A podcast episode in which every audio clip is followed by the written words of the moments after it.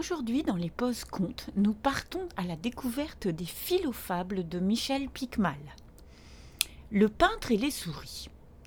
À la cour de l'empereur de Chine, un peintre se montra un jour arrogant envers le monarque.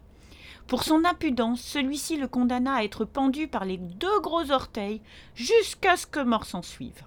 Mais l'artiste demanda comme utile faveur de n'être pendu que par un seul orteil.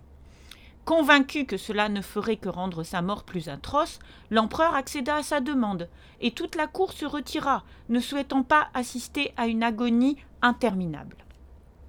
Resté seul, pendu la tête en bas et les mains attachées, le peintre réussit tout de même à atteindre le sol avec son orteil libre.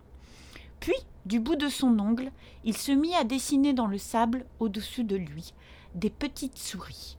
Il s'y appliqua tant, il les fit si ressemblantes, que les autres souris couleur de sable grimpèrent le long de sa jambe, des vraies souris, et atteignirent la corde. Elles la rongèrent patiemment jusqu'à la rompre. Alors le peintre embrassa leurs moustaches et s'éloigna tranquillement vers sa liberté. Conte chinois.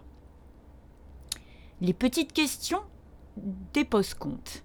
Si l'on en croit ce conte, l'art serait un moyen d'échapper à la réalité. On ne pourrait donc jamais enfermer la réalité d'un artiste. Les artistes et les créateurs sont-ils toujours libres? Le rôle d'un artiste est-il simplement de représenter la réalité de façon ressemblante?